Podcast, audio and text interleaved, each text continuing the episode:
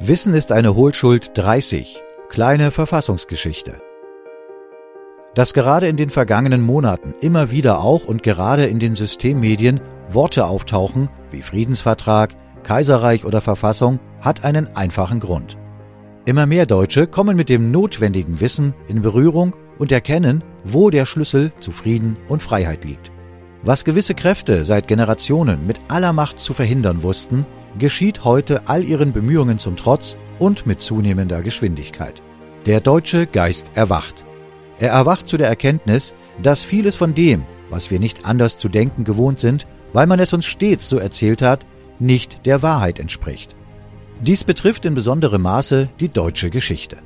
Um die gerade zur Besinnung kommenden Deutschen an der frisch gewonnenen Erkenntnis sogleich wieder zweifeln zu lassen, und sie so vom rechten Weg abzubringen, mussten neue Vorgehensweisen her.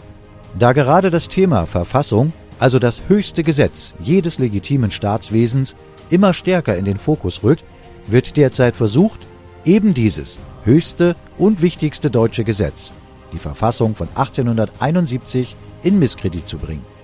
Häufig wird in Frage gestellt, ob die deutsche Verfassung von 1871 überhaupt legitim sei und ob der Volkeswille hinter ihr stehe. In diesem Video wollen wir deshalb die Geschichte der Entstehung unserer Verfassung nachzeichnen, um ihre Bedeutung nicht nur für die Vergangenheit, sondern auch und gerade für die Zukunft unserer deutschen Heimat zu verstehen. Zwei Gedanken sind für unsere nachfolgende Betrachtung von grundlegender Bedeutung.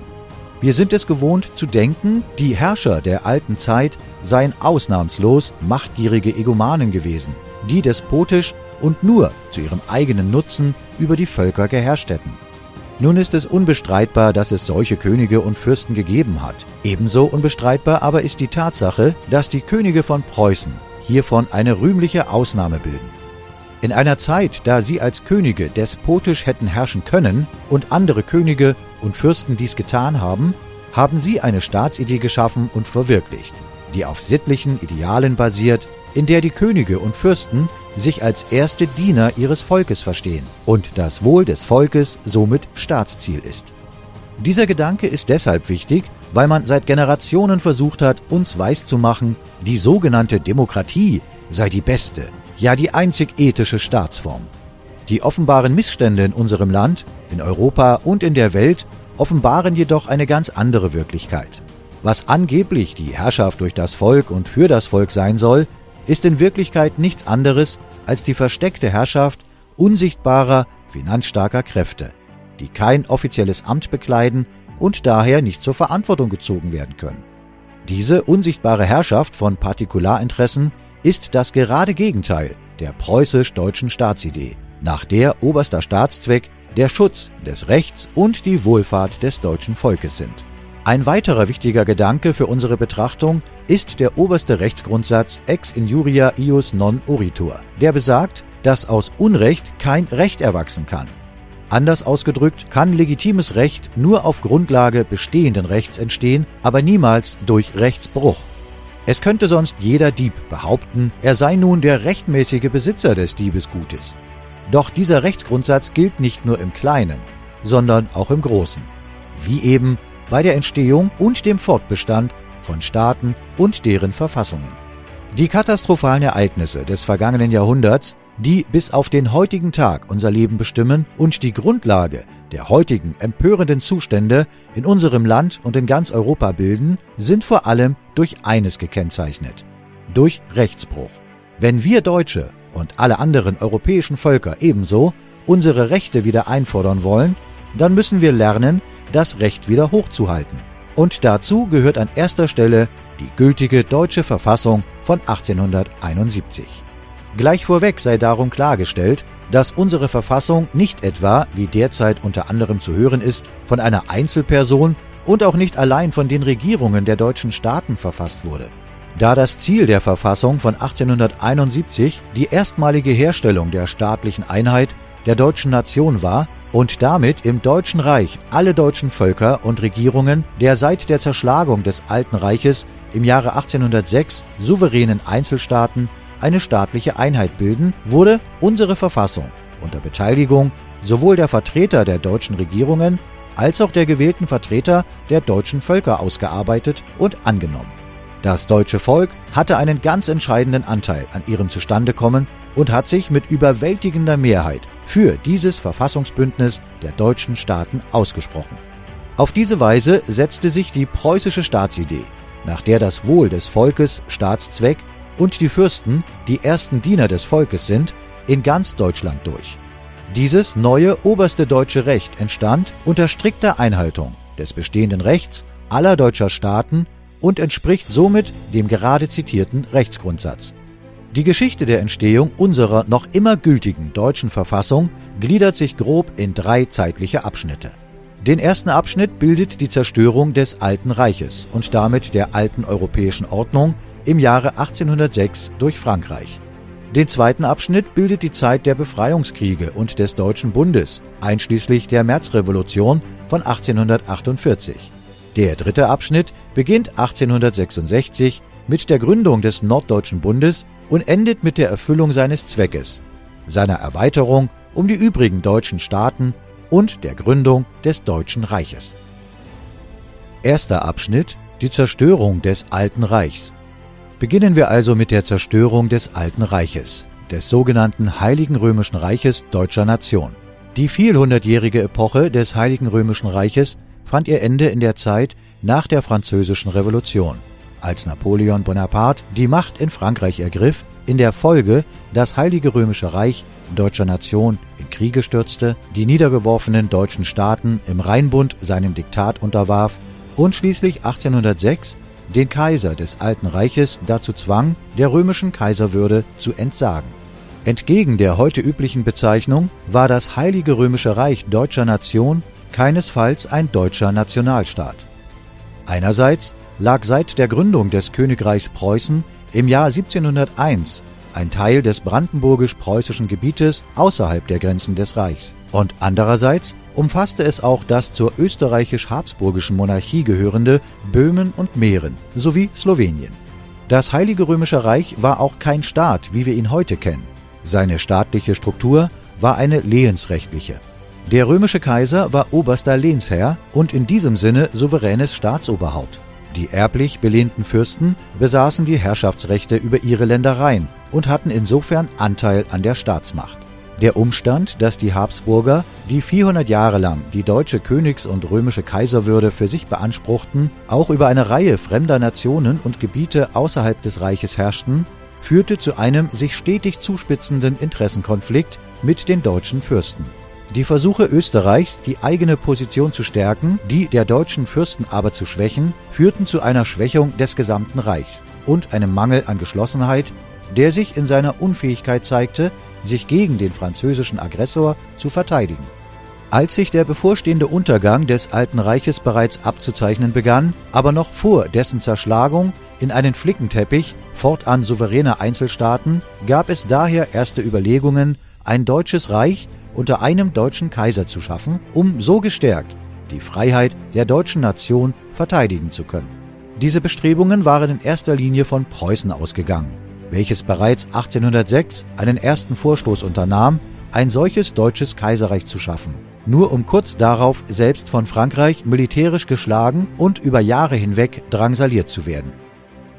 Mit dem Ende des Alten Reichs ging dessen völkerrechtliche Souveränität, die bis dahin beim Kaiser als dem Souverän des Reiches gelegen hatte, auf die einzelnen Fürsten und deren Territorien über, die dadurch zu Staaten und zu souveränen Völkerrechtssubjekten wurden.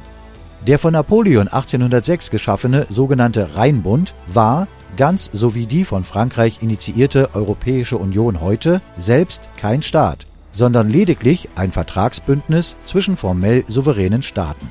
Dieser Staatenbund wurde mit der sogenannten Rheinbundakte geschaffen die von den Vertretern der deutschen Königreiche, Herzogtümer und Fürstentümer mit Ausnahme hauptsächlich Österreichs und Preußens unterzeichnet wurde. In aller Regel nicht aus freien Stücken, sondern im Angesicht der Übermacht napoleonischer Waffen, denen man entweder bereits erlegen war oder nicht erliegen wollte. Dabei waren von Napoleon viele Gebietsänderungen erzwungen worden. Einige deutsche Staaten wie Hannover, Bremen, Hamburg und Lübeck gerieten direkt unter französische Herrschaft. Mit dem Ende der Herrschaft Napoleons welches 1813 mit den von Preußen und Russland begonnenen Befreiungskriegen eingeleitet wurde, zerfiel auch der Rheinbund. Die alte Ordnung war zerstört, doch obwohl die Auflösung des Reichs und die Aufhebung der römischen Kaiserwürde durch Kaiser Franz, der hierzu nicht befugt war, einen Bruch der Reichsverfassung bedeuteten und daher keine formale Rechtskraft besaßen, dachte niemand daran, das Heilige Römische Reich in seiner alten Form wiederzubeleben. Jetzt begann sich zu zeigen, dass die preußische Staatsidee eine durch und durch deutsche Staatsidee ist. Es geht ihr nicht um Macht und Ruhm als Selbstzweck, sondern um die deutsche Sache. Sie wurzelt in der Erkenntnis, dass Einigkeit und Recht und Freiheit die Voraussetzung für eine glückliche Nation sind.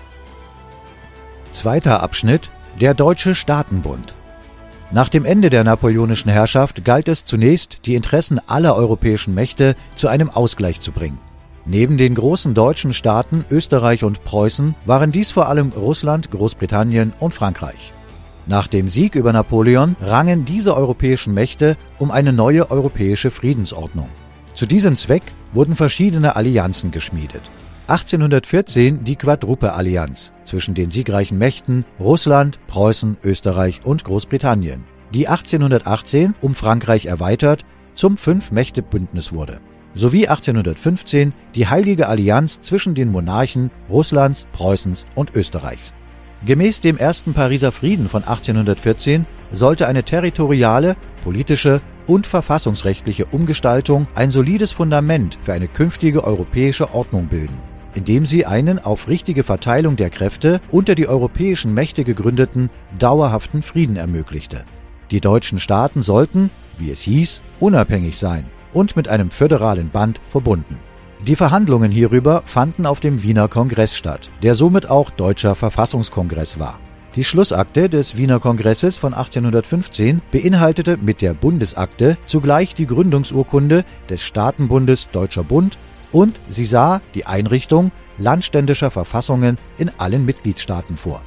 Die Einführung von Verfassungen in den deutschen Staaten und damit die freiwillige, auf Gesetz beruhende Selbstbeschränkung der bis dahin absoluten fürstlichen Macht geschah unter dem Eindruck der katastrophalen Ereignisse während der Französischen Revolution einerseits und war andererseits Ausdruck des im Zuge der Aufklärung gewandelten Verständnisses des Verhältnisses zwischen dem Volk und seinem Fürsten als ersten Diener seines Volkes. Man trat damit dem Aufkommen radikaler Forderungen entgegen, wie sie während der Französischen Revolution erhoben worden waren und zum Sturz des Königs von Frankreich und dem Verlust hunderttausender Menschenleben geführt hatten. Die Idee eines deutschen Nationalstaates konnte sich auf dem Wiener Kongress jedoch nicht durchsetzen. Der ehemalige römisch-deutsche Kaiser der durch seine egoistische Machtpolitik entscheidend mit zum Untergang des Reiches beigetragen hatte, verfolgte auch jetzt ausschließlich eigene Interessen. Etliche der ehemaligen Rheinbundfürsten mochten ihre ohnehin erst kürzlich erworbene Souveränität nicht dem Wohle der Nation opfern. Auch der Deutsche Bund basierte daher, wie schon der Rheinbund, auf einem Vertrag zwischen souveränen Staaten. Dieser Vertrag wurde von den Mitgliedern der Heiligen Allianz während des Wiener Kongresses verfasst und von den Vertretern aller 39 Teilnehmerstaaten unterzeichnet. Auch wenn der Deutsche Bund teils bundesstaatliche Züge trug, wird er in der Bundesakte ausdrücklich als ein völkerrechtlicher Verein bezeichnet. Ein anderes Wort für einen Staatenbund, der selber kein souveräner Staat ist. Solche völkerrechtliche Vereine souveräner Staaten haben sich geschichtlich betrachtet jedoch nie als beständig erwiesen. Sie sind aufgrund widerstreitender Interessen der Mitgliedstaaten stets entweder in ihre Einzelteile zerfallen oder wurden schließlich, wie die Schweizerische Eidgenossenschaft und die Vereinigten Staaten von Amerika, wo dies jeweils gewaltsam geschah, zu Bundesstaaten umgestaltet. Das nur lockere Bündnis der deutschen Staaten im Deutschen Bund war nicht zuletzt unter dem Einfluss des nunmehrigen österreichischen Kaisers zustande gekommen, der auf diese Weise seine Vormachtstellung unter den deutschen Staaten glaubte wahren zu können. Die Bildung eines deutschen Nationalstaates war auch deshalb nicht in Österreichs Interesse, weil es befürchten musste, dass die Angehörigen der verschiedenen in Österreich lebenden Nationalitäten darin ein Vorbild erblicken könnten. Gleichwohl bestand und verstärkte sich unter Teilen der deutschen Fürsten wie in den deutschen Völkern der Wunsch nach einem die gesamte deutsche Nation einenden Gesamtstaat. Wie bereits 1806, so gab es auch während des Bestehens des Deutschen Bundes weitere Versuche, den lockeren Staatenbund in einen Bundesstaat umzuwandeln. Ein Hindernis, das diesen Bestrebungen im Wege stand, war der Umstand, dass die Struktur des Deutschen Bundes keine rein deutsche Angelegenheit war, da die Bundesakte von allen Teilnehmern des Wiener Kongresses beschlossen worden war. Die europäischen Großmächte konnten nicht an einer starken geeinten deutschen Nation im Herzen Europas interessiert sein, nachdem sie jahrhundertelang an der Schwächung und letztlich der Zerstörung des Heiligen Römischen Reiches gearbeitet hatten. Dass einige der deutschen Fürsten weniger am Wohlergehen der deutschen Nation interessiert waren als an der eigenen Souveränität, tat ein Übriges. Dies bereitete den Boden für revolutionäre Bestrebungen. Als 1847 die Schweizerische Eidgenossenschaft sich nach einem Krieg zwischen den Kantonen von einem Staatenbund in einen Bundesstaat wandelte, in den italienischen Königreichen Neapel, Sizilien und Sardinien Piemont nach gegen die absolutistischen Fürsten gerichteten Unruhen weitgehende Zugeständnisse gemacht und eine Verfassung eingeführt wurde und als schließlich der König von Frankreich gestürzt und die Französische Republik ausgerufen wurde, kam es 1848 auch in den Staaten des Deutschen Bundes zu revolutionären Unruhen durch eine aufgehetzte Minderheit. Die Märzunruhen überschatteten und vereitelten schließlich die praktisch zeitgleich stattfindenden neuerlichen Bemühungen Preußens um eine nationalstaatlich ausgerichtete Bundesreform, der gegenüber sich kurzzeitig selbst Österreich aufgeschlossen zeigte. Stattdessen bestimmten für den Zeitraum eines Jahres revolutionäre Kräfte die deutsche Politik. In Frankfurt versammelte sich die gemäß der Bundesakte illegale Frankfurter Nationalversammlung. Die revolutionären Kräfte hatten indes so viel Gewicht, dass die deutschen Regierungen sie gewähren ließen, sie teilweise sogar unterstützten und sich ihren Beschlüssen beugten, und dass die regelmäßige Bundesversammlung sich unter Bruch ihrer Satzung zeitweilig für aufgelöst erklärte. Der Entwurf einer als Paulskirchenverfassung bekannten Reichsverfassung und mit ihr die Revolution scheiterte jedoch 1849 letztlich an der Kompetenzüberschreitung der Frankfurter Nationalversammlung die bestimmt hatte, dass die Reichsverfassung unter Umgehung der regierenden deutschen Fürsten und damit unter Missachtung gültigen Rechts in Kraft gesetzt werden sollte. Der von der Frankfurter Nationalversammlung zum deutschen Kaiser gewählte König von Preußen, Friedrich Wilhelm IV., lehnte aus diesem Grunde die Annahme der Kaiserwürde ab. Denn aus einem Rechtsbruch kann kein Recht erwachsen. Neben diesem Versuch einer Verfassungsgebung von unten scheiterte ebenfalls 1849 auch der als Erfurter Unionsverfassung wenig bekannte Entwurf einer Verfassung für ein deutsches Reich, der ähnlich der Paulskirchenverfassung Österreich mit einbezogen hätte. Dieser Versuch einer Reichsgründung war abermals von Preußen initiiert worden. Doch nach dem Scheitern der Märzrevolution war Österreich wieder in seine feindselige Haltung gegenüber Preußen verfallen. Der Deutsche Bund bestand daher weiter, bis der eskalierende Konflikt zwischen dem protestantischen und die deutsche Sache vertretenden Preußen und dem römisch-vatikanisch dominierten Österreich um die Vorherrschaft in Deutschland sich 1866 im preußisch-deutschen Krieg entlud und für den endgültigen Zerfall des Deutschen Bundes sorgte. Ziehen wir eine kurze Zwischenbilanz. Mit der erzwungenen Auflösung des Heiligen Römischen Reiches im Jahre 1806 entstanden in Deutschland anstelle des Reiches eine Vielzahl souveräner Staaten und damit Völkerrechtssubjekte im heutigen Sinn. Die Könige und Fürsten übten darin die unumschränkte Herrschaftsgewalt aus. Die Interessen der europäischen Großmächte, aber auch diejenigen sowohl des neuen österreichischen Kaisers als auch der ihre eigene Souveränität höher als das gemeinsame deutsche Interesse schätzenden Fürsten, verhinderten nach Beendigung der mit militärischer Gewalt erzwungenen tiefgreifenden Einmischung Frankreichs in die deutschen Angelegenheiten, dass anstelle des Alten Reichs ein neuer deutscher Gesamtstaat gegründet werden konnte. Entweder unter Einschluss des österreichischen Vielvölkerstaates oder als deutscher Nationalstaat. Die österreichischen Interessen standen den Deutschen hierbei letztlich diametral entgegen. Der Deutsche Bund diente Österreich dazu, den deutschen Wunsch nach einer gemeinsamen Staatlichkeit einzudämmen. Schon früh zeigte sich hingegen, dass die Staatsidee der preußischen Monarchie eine zutiefst deutsche Staatsidee ist. Preußische Könige geloben, dass sie um ihrer Untertanen willen, nicht die Untertanen um ihretwillen in der Welt seien. Die natürliche Fortführung des Leitgedankens des preußischen Königtums vom Fürsten als erstem Diener seines Volkes ist der Nationalstaat, der die deutschen Fürsten in die Pflicht nimmt, gemeinsam dem Wohle des gesamten deutschen Volkes zu dienen. Ernsthafte Bemühungen von Fürstenseite, den staatlichen Partikularismus zu überwinden und die versprengten deutschen Fürstenstaaten zu einem deutschen Gesamtstaat zu einen, der das Interesse der gesamten deutschen Nation vertritt, anstatt nur einzelner Teile und der die Nation gegen äußere Feinde schützen konnte, gingen denn auch stets von Preußen aus. Aber nicht nur diese Bemühungen, sondern auch der Versuch einer Verfassungsgebung von unten mussten scheitern, solange es Österreich gestattet war, die Geschicke Deutschlands zu bestimmen. Das Vertragswerk des Wiener Kongresses hatte dafür gesorgt, dass die Gründung eines die deutschen Nation einenden Gesamtstaates wegen der Unauflöslichkeit des Deutschen Bundes nur durch Rechtsbruch herbeizuführen war. Diesen wollte Preußen, das sich als Rechtsstaat versteht, jedoch nicht in Kauf nehmen. Die Treue des preußischen Königs zum obersten Rechtsgrundsatz, dass legitimes Recht nicht auf Rechtsbruch basieren kann, verhinderte so die Entstehung eines Staates, der wegen seiner mangelnden staatsrechtlichen Legitimation keine Gewähr der Dauer geboten hätte. Dritter Abschnitt vom Deutschen Bund zum Deutschen Reich. Um einen Staat zu gründen, der zum ersten Mal die gesamte deutsche Nation in sich vereinen sollte, brauchte es drei Dinge. Den gemeinsamen Willen zur Staatsgründung, die Auflösung des Deutschen Bundes und eine Verfassung, die in der Lage ist, die Interessen aller deutscher Staaten sowie die des deutschen Volkes gleichermaßen zu wahren und so das Wohl aller zu fördern. Mit dem Willen zur Staatsgründung ist nicht allein der Wunsch gemeint, einen solchen Staat zu gründen. Wille bedeutet zugleich Entschlossenheit. Diese Entschlossenheit, dem deutschen Volk die völkerrechtliche Existenz zu sichern und ihm im Kreis der europäischen Staaten eine geeinte Stimme sowie Freiheit im Innern und Schutz nach außen zu geben, verkörperte sich vor allem im preußischen Ministerpräsidenten Otto von Bismarck. Seit seiner Jugend war er davon überzeugt, dass die staatliche Zersplitterung dem deutschen Volke mehr schadet als nützt. Er hatte gezielt den Staatsdienst zum Beruf gewählt, mit der Absicht, an der Überwindung dieser Zersplitterung mitzuwirken.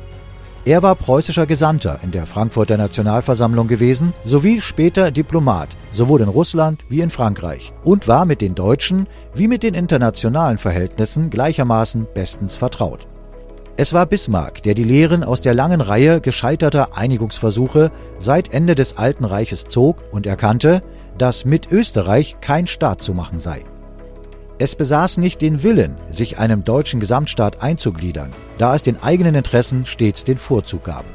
Es würde daher zum Wohle der deutschen Nation aus dem Kreis der deutschen Staaten ausscheiden müssen. Bismarcks kühle Beherrschung der hohen Kunst der Diplomatie und der Staatspolitik ließ ihn die Motive und die verborgenen Absichten seines politischen Gegners klar erkennen und erlaubte ihm, diese im Sinn der deutschen Sache zu nutzen. Das vielleicht wichtigste Argument für einen Zusammenschluss der deutschen Staaten war die über Jahrhunderte hinweg immer wieder aufflammende Aggression Frankreichs gegen seine deutschen Nachbarn. Es war daher letztlich eine Frage der Zeit, wann die übrigen deutschen Staaten zu der gleichen Erkenntnis gelangen würden. Es war die Vehemenz, mit der Österreich die eigene Machtposition zu stärken, die Idee eines deutschen Nationalstaates aber zu bekämpfen versuchte, mit der es schließlich selbst ungewollt den Weg zu dessen Verwirklichung ebnete. Im Konflikt mit Preußen um die vertraglich vereinbarte gemeinsame Verwaltung der im Friedensschluss mit Dänemark 1864 an Preußen und Österreich gefallenen sogenannten Elbherzogtümer Schleswig und Holstein sowie Lauenburg ließ sich Österreich 1866 von seinem Streben nach Vorherrschaft und seiner Eifersucht gegenüber dem preußischen Staat dazu verleiten, die Mehrheit der Bundesversammlung unter dem Vorwand unerlaubte Selbsthilfe seitens Preußens zu einer Mobilmachung gegen Preußen zu bewegen. Preußen sah in der Mobilmachung des Bundes gegen sich in mehrfacher Hinsicht einen tiefgreifenden Bruch des Bundesvertrages, der es dazu berechtigte, nicht nur aus dem Deutschen Bund auszutreten, sondern diesen insgesamt für erloschen zu betrachten. Im Völkerrecht ist allgemein anerkannt, dass der Vertragsbruch des einen Teils dem anderen Teil die Wahl gibt, ob er die Erfüllung erzwingen oder auch seinerseits von dem Vertrag zurücktreten will. Das Vertragswerk des Deutschen Bundes kannte, wie zuvor schon das Alte Reich, das Mittel der Bundesexekution, das heißt der Durchsetzung von Bundesbeschlüssen wegen Vertragsverletzungen einzelner Mitgliedstaaten mit militärischen Mitteln, um den vertraglich vereinbarten Zustand wiederherzustellen. Die Voraussetzungen für ein solches militärisches Vorgehen waren dabei in der Bundesexekutionsordnung genauestens geregelt und sahen die Anhörung des betreffenden Mitgliedstaates und ein Schiedsverfahren vor. Eine solche Bundesexekution hatte drei Jahre zuvor gegen das Herzogtum Schleswig und die zum Deutschen Bund gehörenden Herzogtümer Holstein und Lauenburg in Personalunion regierenden dänischen König stattgefunden. Als dieser zunächst alle drei dem dänischen Staat einverleiben wollte, auf Druck des Deutschen Bundes aber nur Schleswig annektierte, jedoch die bisherigen Rechte der übrigen zum Deutschen Bund gehörenden Herzogtümer beschnitt, was durch die militärische Besetzung dieser Landesteile durch Truppen des Deutschen Bundes abgewendet werden sollte. Hingegen hatte sich die Bundesversammlung nicht entschließen können, wie von Österreich und Preußen beantragt, die Abtrennung Schleswigs von dem zum Deutschen Bund gehörenden Holstein, mit dem es laut Riepener Vertrag von 1416 auf ewig ungeteilt verbleiben sollte, durch die Pfandbesetzung auch des Herzogtums Schleswig zu verhindern. Im Anschluss an den daraufhin wegen der Annexion Schleswigs von den Großmächten Preußen und Österreich ohne den Deutschen Bund gegen Dänemark geführten Krieg von 1864 und nach der daraus resultierenden friedensvertraglichen Abtretung der Herzogtümer Schleswig, Holstein und Lauenburg zum gemeinsamen Besitz an Preußen und Österreich hatten diese anstelle der im Friedensvertrag vorgesehenen gemeinsamen Verwaltung in der Gasteiner Konvention vertraglich vereinbart, dass vorübergehend Preußen, Lauenburg sowie Schleswig und Österreich-Holstein verwalten sollte, dass aber beide Staaten weiterhin die Hoheitsrechte gemeinsam besäßen. Entgegen den vertraglichen Vereinbarungen mit Preußen erkannte Österreich kurz darauf jedoch den bereits erloschenen Anspruch des Prinzen von Augustenburg auf Schleswig-Holstein an und ließ diesen eine Nebenregierung bilden. Zudem übertrug es die Entscheidung über den künftigen Status der Elbherzogtümer ebenfalls vertragswidrig dem Deutschen Bund, obwohl ihm diese Entscheidung rechtlich nicht zustand.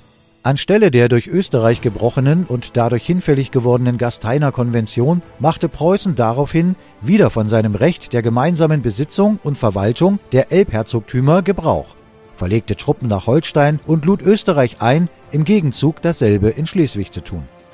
Die daraufhin von Österreich in der Bundesversammlung wegen angeblich unerlaubter Selbsthilfe seitens Preußen beantragte Mobilmachung sämtlicher nicht-preußischer Teile der Bundesarmee stellte nach preußischer Auffassung nicht nur in mehrfacher Hinsicht eine Verletzung der Bundesakte dar, sondern sie kam darüber hinaus einer in der Bundesakte nicht vorgesehenen Kriegserklärung gegen ein Bundesmitglied gleich und verstieß damit gegen den eigentlichen Zweck des Bundes, nämlich den Schutz der Unverletzbarkeit der einzelnen deutschen Staaten.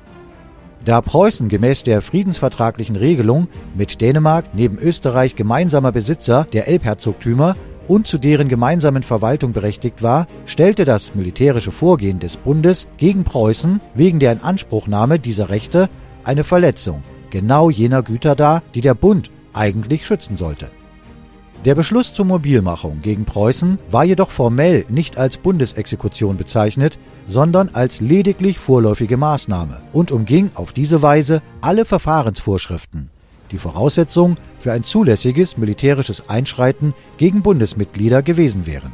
Preußen, das bei diesem Vorgang folglich nicht ordnungsgemäß angehört worden war, erklärte daraufhin den Bundesvertrag für gebrochen und den Deutschen Bund für erloschen. Die Falle war zugeschnappt. Österreich hatte sich erwartungsgemäß dazu hinreißen lassen, seine Machtposition als Bundespräsidium auszunutzen und hatte selbst die Regeln gebrochen, die es dem Deutschen Bund gegeben hatte, weil es glaubte, auf diese Weise Preußen eine empfindliche Niederlage bereiten und dessen Einfluss schmälern zu können. Den auf den Bruch der Bundesakte folgenden Krieg entschied Preußen nicht nur überlegen für sich, sondern es errang damit auch einen entscheidenden moralischen Sieg. Denn der Krieg wurde nicht im Sonderinteresse Preußens, sondern im Gesamtinteresse Deutschlands geführt. Der Sieg über Österreich war vor allem ein Sieg für die deutsche Sache. Zeitgleich mit der von ihm verkündeten Auflösung des Deutschen Bundes hatte Preußen bekräftigt, dass es die nationalen Grundlagen, auf denen der Bund aufgebaut gewesen ist, nicht als zerstört betrachtet, sondern an der Einheit der deutschen Nation festhält und es als eine unabweisbare Pflicht der deutschen Staaten ansieht, für diese Einheit den angemessenen Ausdruck zu finden. Es bekundete darüber hinaus, trotz des zu erwartenden Waffengangs, seine Bereitschaft, mit allen deutschen Staaten, die ihm dazu die Hand reichen wollen, einen neuen Bund zu schließen, für den es bereits einen ersten Entwurf vorlegte. in dem das schwer geschlagene Österreich im Frieden von Prag vertraglich jeder weiteren Einflussnahme auf die künftige Ausgestaltung eines deutschen Nationalstaates entsagte und sein Einverständnis mit der Gründung eines norddeutschen Bundesstaates samt dessen späteren Erweiterung um die süddeutschen Staaten erklärte, war nicht nur das Ende des deutschen Staatenbundes besiegelt und damit die zweite der drei genannten Voraussetzungen für die Gründung eines deutschen Nationalstaats erfüllt. Durch die Auflösung des Deutschen Bundes und das Ausscheiden Österreichs aus dem Kreis der deutschen Staaten war auch der gemeinsame Wille zur Staatsgründung insbesondere unter den norddeutschen Verbündeten Preußens erheblich gestärkt worden. Wenden wir uns daher der dritten Voraussetzung für die staatliche Einigung der deutschen Nation zu und damit dem eigentlichen Thema dieses Videos, die Beschreibung der Vorgeschichte der Reichsgründung bis zurück zum Ende des Heiligen Römischen Reiches schien notwendig, weil es sich dabei um ein für uns Deutsche überaus bedeutsames Ereignis handelt. Ein solches Großereignis, wie es eine Staatsgründung darstellt, findet bildlich gesprochen nicht im luftleeren Raum statt. Um die Bedeutung unserer gültigen Verfassung von 1871 nicht nur für die Vergangenheit, sondern auch und gerade für unser aller Zukunft und die unseres deutschen Vaterlandes zu verstehen, ist es wichtig, nicht nur die politischen Ereignisse zu kennen, sondern auch die rechtlichen Voraussetzungen, auf denen unsere Verfassung und durch sie unser Staat gegründet ist. Seit dem Ende des Alten Reichs basierte das Verhältnis der deutschen Staaten zueinander ausschließlich auf zwischenstaatlichen und das heißt auf völkerrechtlichen Verträgen. Mit dem Erlöschen der Kaiserwürde des römisch-deutschen Reiches war die Staatsgewalt seines souveränen Staatsoberhauptes, des Kaisers, auf die jeweiligen Oberhäupter, die Fürsten, Herzöge, Großherzöge, Könige und Senate der einzelnen Teile des ehemaligen Reiches übergegangen, die somit erstmals zu völkerrechtlich souveränen Staaten wurden. Diese schlossen sich vertraglich erst zum Rheinbund, dann zum Deutschen Bund zusammen. Eine lange Reihe von Versuchen, anstelle dieses letzten völkerrechtlichen Vereins einen geeinten deutschen Staat zu setzen, scheiterte entweder aus politischen Gründen, weil einzelne europäische Mächte die Konkurrenz eines geeinten Deutschland fürchteten, oder weil einzelne deutsche Fürsten lieber an ihrer Souveränität festhielten. Und das heißt, an einer noch ungenügenden Verbreitung der preußisch-deutschen Staatsidee. Oder sie scheiterten, weil der neue deutsche Staat, um lebensfähig zu sein, nicht unter Missachtung der geltenden Staatsgesetze der einzelnen deutschen Staaten zustande kommen durfte. Denn dies hätte seine Legitimation von Anfang an untergraben. Der Frage nach der Legitimation der Staatsgewalt wurde aber seit der Französischen Revolution immer größeres politisches Gewicht beigemessen. Aus der gescheiterten Revolution von 1848-49 zog man in Preußen zudem die Lehre, dass Teile des Volkes durch Propaganda dazu gebracht werden konnten, zu fordern, neben der notwendigen Aufgabe der Souveränität seitens der deutschen Einzelstaaten zugunsten eines angestrebten Gesamtstaates zugleich auch die Staatsgewalt selbst aus den Händen der deutschen Fürsten zu schlagen, um an deren Stelle einen zentralistischen Einheitsstaat zu errichten mit einem Parlament als der einzigen gesetzgebenden Instanz und eine Regierung, die fortan dem Einfluss von Lobbyisten und den von ihnen vertretenen Einzelinteressen ausgeliefert sein würden. In einer konstitutionellen Monarchie nach preußischem Vorbild hingegen steht der Fürst oberhalb aller Einzelinteressen. Sein Interesse ist gleich dem Wohlergehen seines Staates und des gesamten Volkes und nicht das der wenigen auf Kosten der vielen. Sein Einfluss garantiert Kontinuität und Stabilität und schafft einen Ausgleich der Interessen. Die angestrebte Überwindung des das Leben der Nation lähmenden staatlichen Partikularismus würde bei gleichzeitiger Entlassung der Fürstenhäuser aus der Verantwortung und Verpflichtung ihren Volkern gegenüber dazu führen, das Schicksal der Nation stattdessen in die Hand neuer, entweder wirtschaftlicher oder gänzlich fremder Partikularinteressen zu legen, die denen sowohl des Volkes als des Staates allzu oft nicht entsprechen.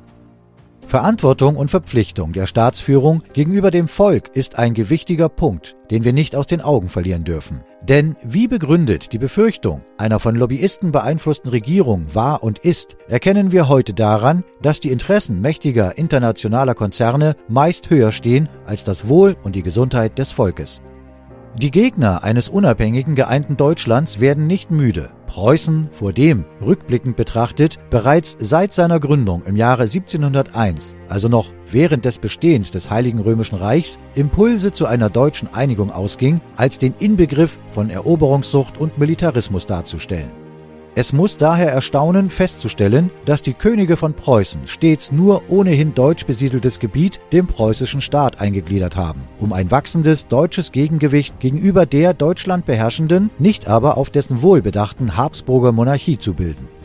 Preußen war auch der Motor der Befreiungskriege zur Beendigung der französischen Gewaltherrschaft in Deutschland.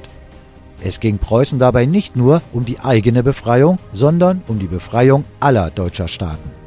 Wir sagten bereits, dass die natürliche Fortführung des Leitgedankens des preußischen Königtums der Nationalstaat ist, der die deutschen Fürsten in die Pflicht nimmt, gemeinsam dem Wohle des gesamten deutschen Volkes zu dienen. Der preußische Ministerpräsident Otto von Bismarck trug entscheidend zur Verwirklichung dieses Gedankens bei, indem er 1866 unmittelbar im Anschluss an den preußisch-deutschen Krieg den Entwurf einer deutschen Verfassung von Maximilian Dunker ausarbeiten ließ, welche vorerst lediglich als Vergleichskonzept dienen sollte.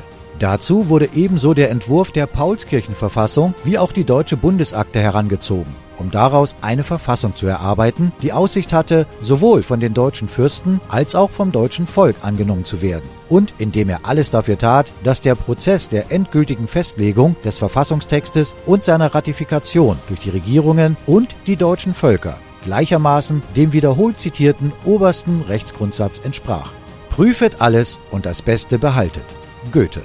Vielen dürfte aus ihrer Schulzeit noch in Erinnerung sein, dass sich die Gründung des Deutschen Reiches am 18. Januar 1871 mit der Proklamation des deutschen Kaisers im Spiegelsaal von Versailles vollzog und dass dies ein spontaner Schritt gewesen sei, nachdem man Frankreich im Deutsch-Französischen Krieg von 1870-71 besiegt hatte. Zwar stimmt es, dass die Verkündung der Annahme der deutschen Kaiserwürde durch den König von Preußen an diesem Tag in Versailles erfolgte. Doch es wird sicherlich manchen überraschen zu erfahren, dass die eigentliche Staatsgründung keinesfalls spontan vonstatten ging, sondern ein ganzes Jahr dauerte und dass diese auch nicht 1871 stattfand, sondern bereits fünf Jahre davor ihren Anfang nahm. Das ist folgendermaßen zu verstehen. Als Bismarck endgültig erkannt hatte, dass der österreichische Kaiser den Zusammenschluss der deutschen Nation und die Gründung eines deutschen Gesamtstaates unter Einschluss Deutsch-Österreichs niemals zustimmen würde und als Österreich in der Schleswig-Holstein-Frage zeigte, dass es bereit war, seine Stellung als Präsidialmacht des Deutschen Bundes zu missbrauchen, um selbst unter Einsatz von Waffengewalt den Einfluss Preußens unter den deutschen Staaten als dem Motor der deutschen Einigung zu schwächen, da fasste er den Entschluss, im Falle eines Sieges über Österreich und dessen Verbündeten den Gründungsprozess des künftigen deutschen Nationalstaats schrittweise zu vollziehen. Im preußisch-österreichischen Prager Frieden war der Fahrplan zum künftigen deutschen Nationalstaats bereits vorgezeichnet, in dem Österreich einwilligte, sich nicht weiter in deutsche Angelegenheiten einzumischen. Und entsprechend bekundeten die über Österreich siegreichen norddeutschen Staaten nach der Auflösung des Deutschen Bundes 1866 ihren Willen, sich zu jenem Staat zusammenzuschließen, der später, wie vorgesehen, um die süddeutschen Staaten erweitert, den Namen Deutsches Reich tragen sollte. Mit den sogenannten Augustverträgen des Jahres 1866 gaben die norddeutschen Staaten nicht nur ihrem Willen zur Gründung eines gemeinsamen Staates Ausdruck, Sie verpflichteten sich in diesen Verträgen dazu, die Gründung des gemeinsamen Staates binnen Jahresfrist zu vollziehen. Dieses gerne unterschlagene oder als unwichtig dargestellte Detail unserer Verfassungsgeschichte jedoch ist von großer Bedeutung. Seine Bedeutung besteht darin, dass der Ablauf der Vereinigung der norddeutschen Staaten zum Norddeutschen Bund und damit zur Keimzelle des noch heute bestehenden, jedoch seit über 100 Jahren handlungsunfähigen Deutschen Reiches und der seiner Verfassungsgebung in jeder Hinsicht als vorbildlich zu gelten haben. Und dies galt nicht nur in der damaligen Zeit. Selbst die Mächte der Finsternis und ihre die veröffentlichte Meinung bestimmenden Sprachrohre der medialen Propaganda die nicht müde werden, uns das Märchen von der Demokratie als der Herrschaft des Volkes zu erzählen, wären gezwungen, dies einzugestehen, wenn das geschichtliche Wissen darüber allgemein bekannt würde. Es war zudem Otto von Bismarck, der schon 1863, noch zu Zeiten des Norddeutschen Bundes also, die Einfügung einer Nationalvertretung in die Bundesverfassung gefordert hatte. Genauer, eine Versammlung, die aus dem ganzen Deutschland nach dem Maßstabe der Bevölkerung durch direkte Wahlen hervorgeht. Es erstaunt nicht wenig zu hören, dass der Inbegriff dessen, was uns heute als die Überwindung angeblich rückständiger als undemokratisch gebrandmarkter Zustände verkauft wird, nämlich eine aus direkten Wahlen hervorgegangene Nationalvertretung, das erste Mal in der deutschen Geschichte auf Betreiben Preußens im Norddeutschen Bund und im Deutschen Reich verwirklicht wurde. Auch sonst braucht unsere deutsche Verfassung wahrlich keinen Vergleich zu scheuen, vor allem aus einem Grunde nicht. Durch die Einführung des allgemeinen Wahlrechts bei der Gründung des Norddeutschen Bundes als der Keimzelle des Deutschen Reiches wurde der preußische Verfassungsentwurf zunächst im auf diese Weise von den norddeutschen Völkern gewählten konstituierenden Reichstag, der sich insofern als Vertretung des gesamten deutschen Volkes verstehen durfte, eingehend beraten, wobei noch eine größere Anzahl an Änderungen und Verbesserungen vorgenommen wurden. Der auf diese Weise von allen beteiligten Staaten gemeinsam vereinbarte Verfassungstext wurde anschließend nach Maßgabe der jeweiligen Landesverfassung von deren Regierungen und Volksvertretungen erneut beraten und mit jeweils überwältigender Mehrheit angenommen. Das geschah in allen Staaten und so vereinigten sich mit dem vereinbarten Inkrafttreten der Verfassung des Norddeutschen Bundes am 1. Juli 1867 die norddeutschen Staaten zu einem Bundesstaat. Diese Vorgehensweise verlieh der Verfassung des Norddeutschen Bundes ihre unzweifelbare sowohl völkerrechtliche wie staatsrechtliche Legitimation. Frankreich sah zu diesem Zeitpunkt die voranschreitende Einigung Deutschlands unter preußischer Führung und seine florierende Wirtschaft als Bedrohung.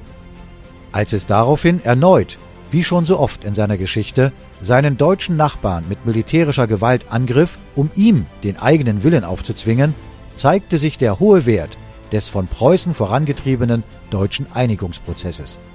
Das bereits 1866 zwischen dem Norddeutschen Bund und den süddeutschen Staaten zeitgleich mit den Friedensverträgen geschaffene Verteidigungsbündnis, welches alle deutschen Armeen nach der preußischen Wehrverfassung organisierte und im Falle eines Krieges den Oberbefehl auch über die Truppen der süddeutschen Staaten dem König von Preußen übertrug, brachte den so geeinten deutschen Staaten den Sieg über den Aggressor Frankreich.